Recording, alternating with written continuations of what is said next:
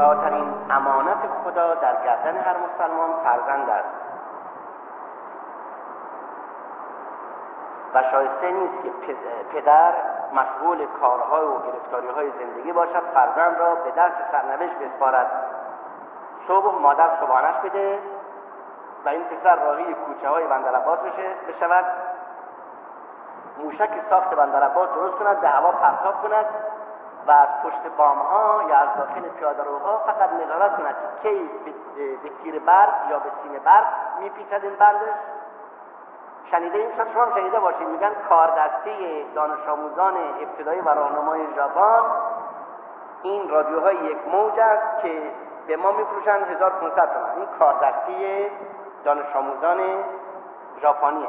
خب ولی کاردستی ما که دیدیم بچه‌مون چی می‌کنن تو هوا؟ بر هیچ پدر و مادری جایز نیست که فرزند را رها کنند که فقط برای خود و دیگران مزاحمت ایجاد کنه. و نتیجه این مزاحمتش جز بیماری در اثر گرما فشار بدی آب و هوا و ولگردی. چون اگر فرزند درست نگهداری نشود و به کارهای مثبت و مفید سرگرم نشود سه چهار ساعت تفریح می‌کنم تو بعد می‌پردازد به کارهایی که آرامش کند. و اگر دقیق باشیم غالب اعتیادها حتی اعتیاد به اون مطلب زیون آور سیگار غالبا به وسیله رفقای بعد در ایام تعطیلات پیش میاد.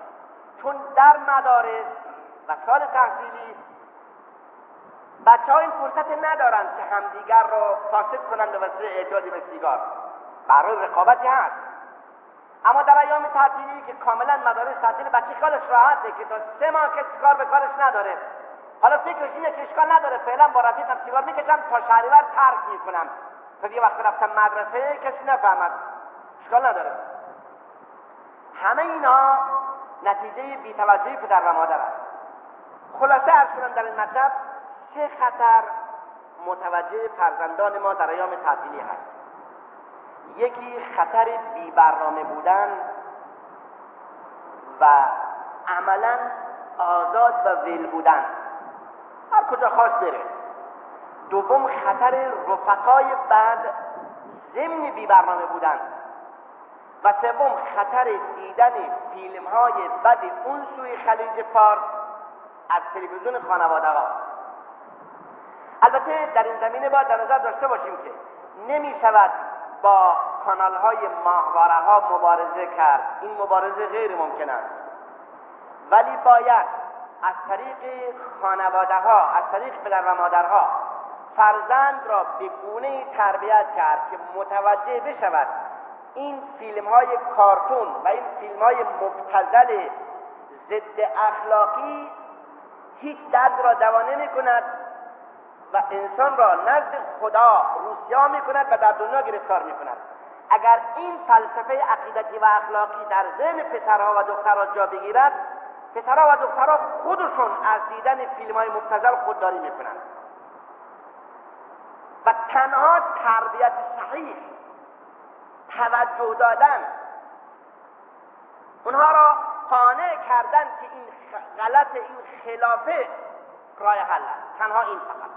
و یادمون باشد که در این زمینه مهمترین دارو و مهمترین علاجی که باید مورد توجه قرار داد توجه دادن نوجوان به خدا است.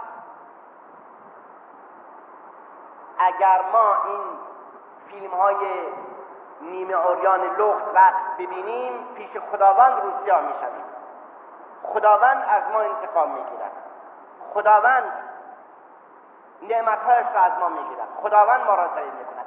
اگر فرزند به این قانع بشه پلیس وجدانش عقیده اگر این در وجود زنده بشه مشکل حله.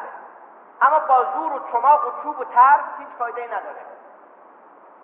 بالاخره پدر مادر نمی‌تونن 24 ساعت تلویزیون رو کنترل کنند ولی اگر خود فرزند در اثر تربیت صحیح معتقد بشه به این اصل اون وقت موضوع حله. مشکل حل میشه. راه حل این موضوع همون که عرض کردم یکی است جلو از سه راه خطا جلوگیری بشه. دیدن تلویزیون اون سوی خلیج فارس فیلم های بد و نادرست جلوگیری از ولگردی و جلوگیری از رفقای بد. تنارایش این است اینها را سرگرم کنیم به وسیله کلاس های تعلیم و تربیت.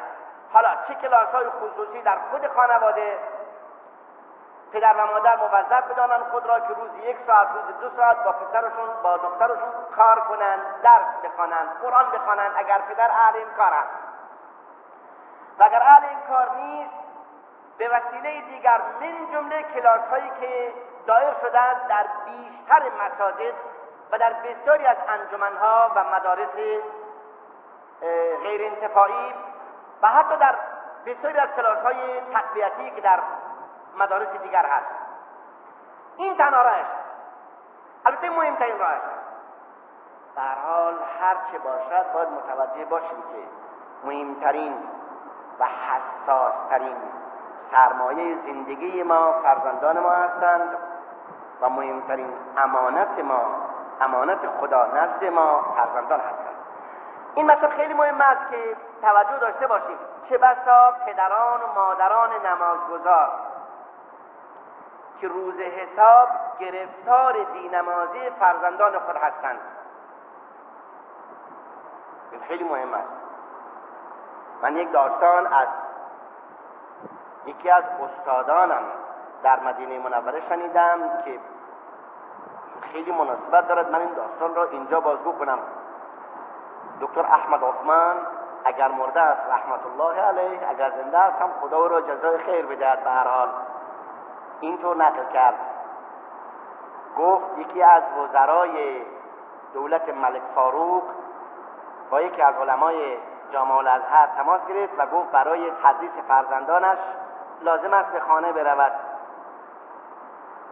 بالاخره اون عالم قبول کرد و روزی سه چهار ساعت یا بیشتر به خانه وزیر می‌رفت برای تدریس فرزندان وزیر. قرار این بود که ایشون طوری بروند که نماز عصر و مغرب و عشا با فرزندان به جماعت بخوانند.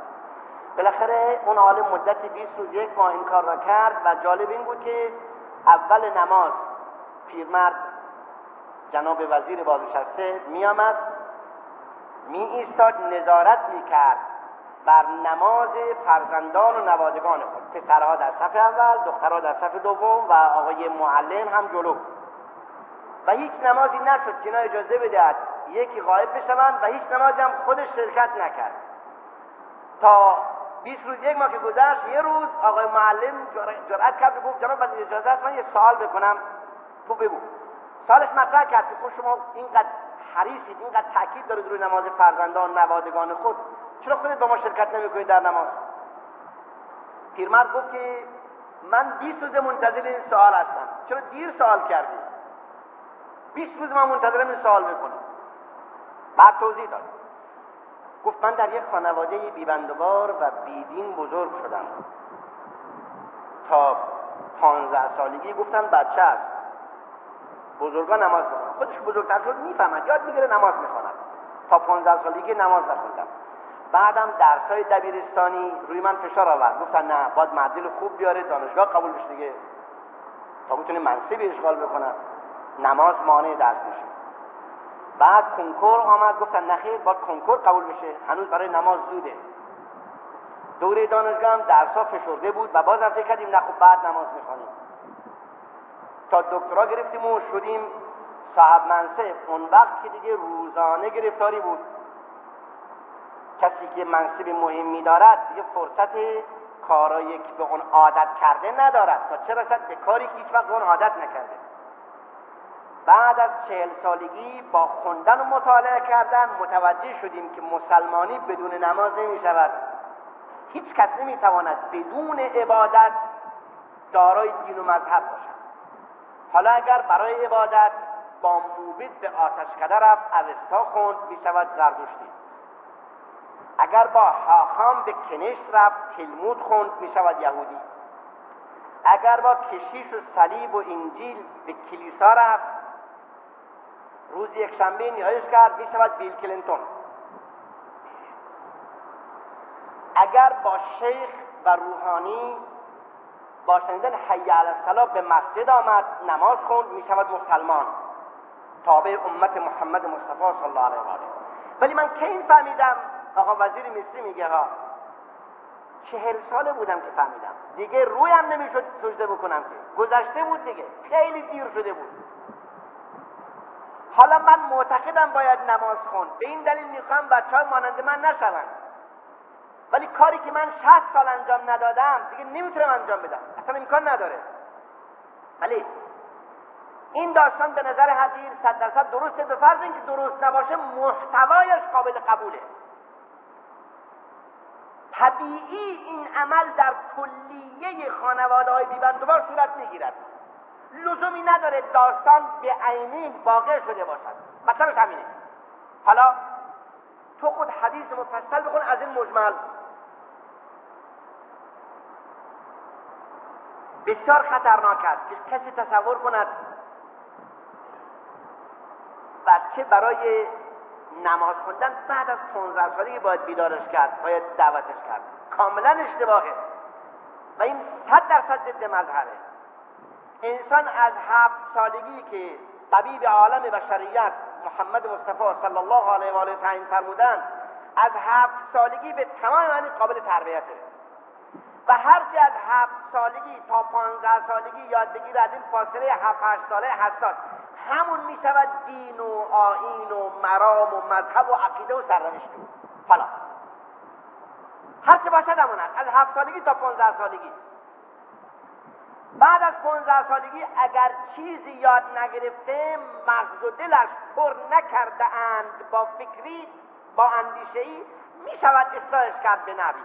ولی آیا در جامعه کنونی ما معقول است که کسی بتواند انسانی را در جامعه بشری امروز که تلویزیون های رنگی و کانال یو تا روستاهای ما هم رخ نکرده؟ بله کانال یو متاسفانه تا, تا روستاهای استان ما هم رخ نکرده. آیا می شود در چنون جامعه فرزند را تا پانزده سالگی دور از آلودگی نگه داشت که بعد نماز یادش میدم؟ نه دیگه. چهل سال قبل می‌شد. من یاد دارم ده ساله بودم حدود چل و پنج سال قبل. عروسی جوانی بود. روحانی ده گفت که من عقدش نمی کنم چون نماز بلد نیست. اون بیچاره خیلی ناراحت شد. معلمی پیدا کردند نماز یادش داد ده پونزده روز مرتب نماز کن برای اینکه شیخ عقدش بکند. خب شیخ هم قانع شد و عقدش کرد. و جالب این که از اون به بعد او یه نمازگزار خیلی خوب بود تحجد خان بود و هنوزم میشناسمش. خیلی مرد مومنیه. اما این مال چل پنج سال قبل بودا. امروز اونطور نیست. امروز تا سنی که دیگه می‌خواد ازدواج کند حدود 150 تا 200 تا فیلم سکسی دیده. 150 تا کتاب و رساله ضد مذهب خونده. اگر از طریق بینی و دهان اعصابش داغون نکرده باشند اگر فکر و عقلش سالم مونده باشد بالاخره هزار نمونه افکار ضد مذهبی خونده. این داستان 45 سال قبل بود. که جوان می‌توانست بی اطلاع جهل بالفطره جاهل بالفطره بماند تا سن 25 سالگی موقع ازدواج نماز یاد بگیرد نماز بخواند و بالاخره یه مسلمان معمولی بشه. یه مسلمان معمولی حالا نماز و رازگویی و درستکاری دیگه. اما امروز اینطور نیست. به این دلیل است که اگر شما از مرحوم پدرتون شنیدین که بچه ده ساله به نماز نباید دعوت بشه هنوز کوچکه شاید مرحوم پدر درست گفته ولی مال چهل سال قبله نه مال حالا. خیلی فرق می‌کنه.